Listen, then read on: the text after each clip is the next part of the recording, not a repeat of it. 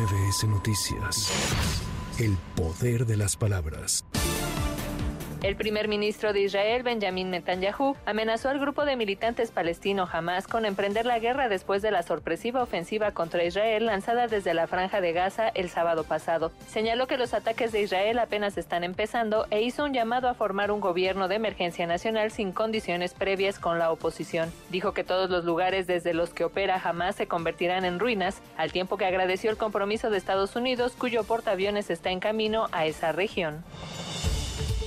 El gobierno mexicano dispuso de dos aeronaves de la Fuerza Aérea Mexicana con rumbo a Tel Aviv en Israel para trasladar a alrededor de 300 connacionales que manifestaron su deseo de salir de dicho país tras la violencia derivada de los ataques de Hamas desde el fin de semana. La Secretaría de Relaciones Exteriores destacó que desde el primer momento las autoridades mexicanas a través de la Embajada en Israel y de la Oficina de Representación en Palestina se han mantenido al pendiente de los llamados de mexicanos que viven o están visitando esa nación.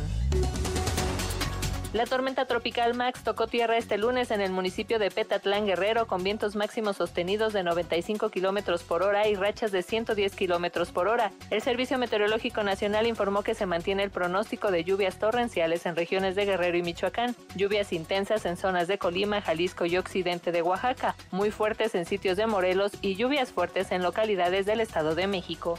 El organismo advirtió que las precipitaciones podrían ser con descargas eléctricas y generar deslaves, incremento en niveles de ríos y arroyos y desbordamientos e inundaciones en zonas de las entidades afectadas. Para MBS Noticias, Erika Flores. MBS Noticias. El poder de las palabras.